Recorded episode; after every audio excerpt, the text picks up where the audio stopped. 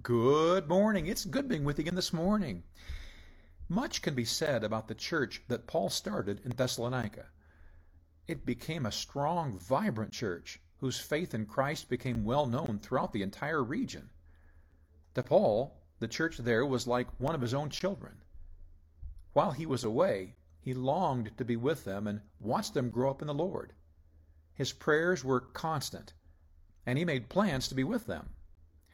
We read that those plans to visit the church were attacked by Satan, however, leaving Paul unable to complete his journey. He wrote to them and told them of his plans and of his inability to join up with them. He said he was so concerned for them he could stand it no longer. He sent Timothy from his position of helping him in Athens to make the trip to Thessalonica and check on them and encourage the church there. Paul repeated his concern for them after considering the persecutions they faced.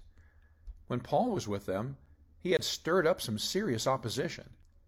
He knew that the young church was facing some of the same opposition and so hoped and prayed that they would remain faithful. Paul made a statement that illustrated the intensity of his concern.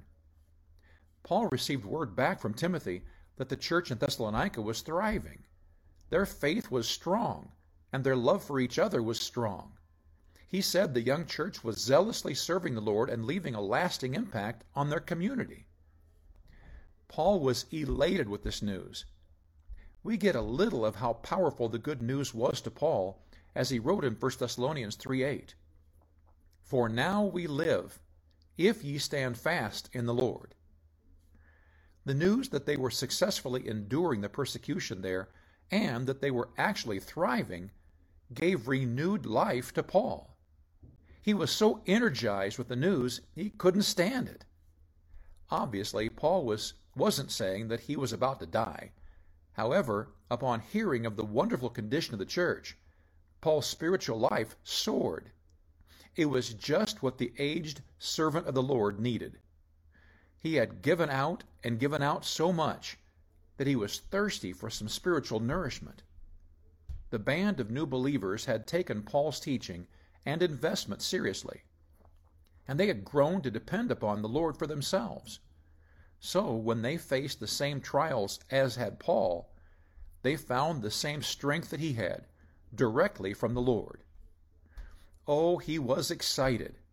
His work in Thessalonica was abounding with fruit that remains. His efforts there had been cultivated and watered by the Lord, and now he was simply reaping the benefits of his labors there. Paul had given his all in Thessalonica, in spite of the fierce opposition.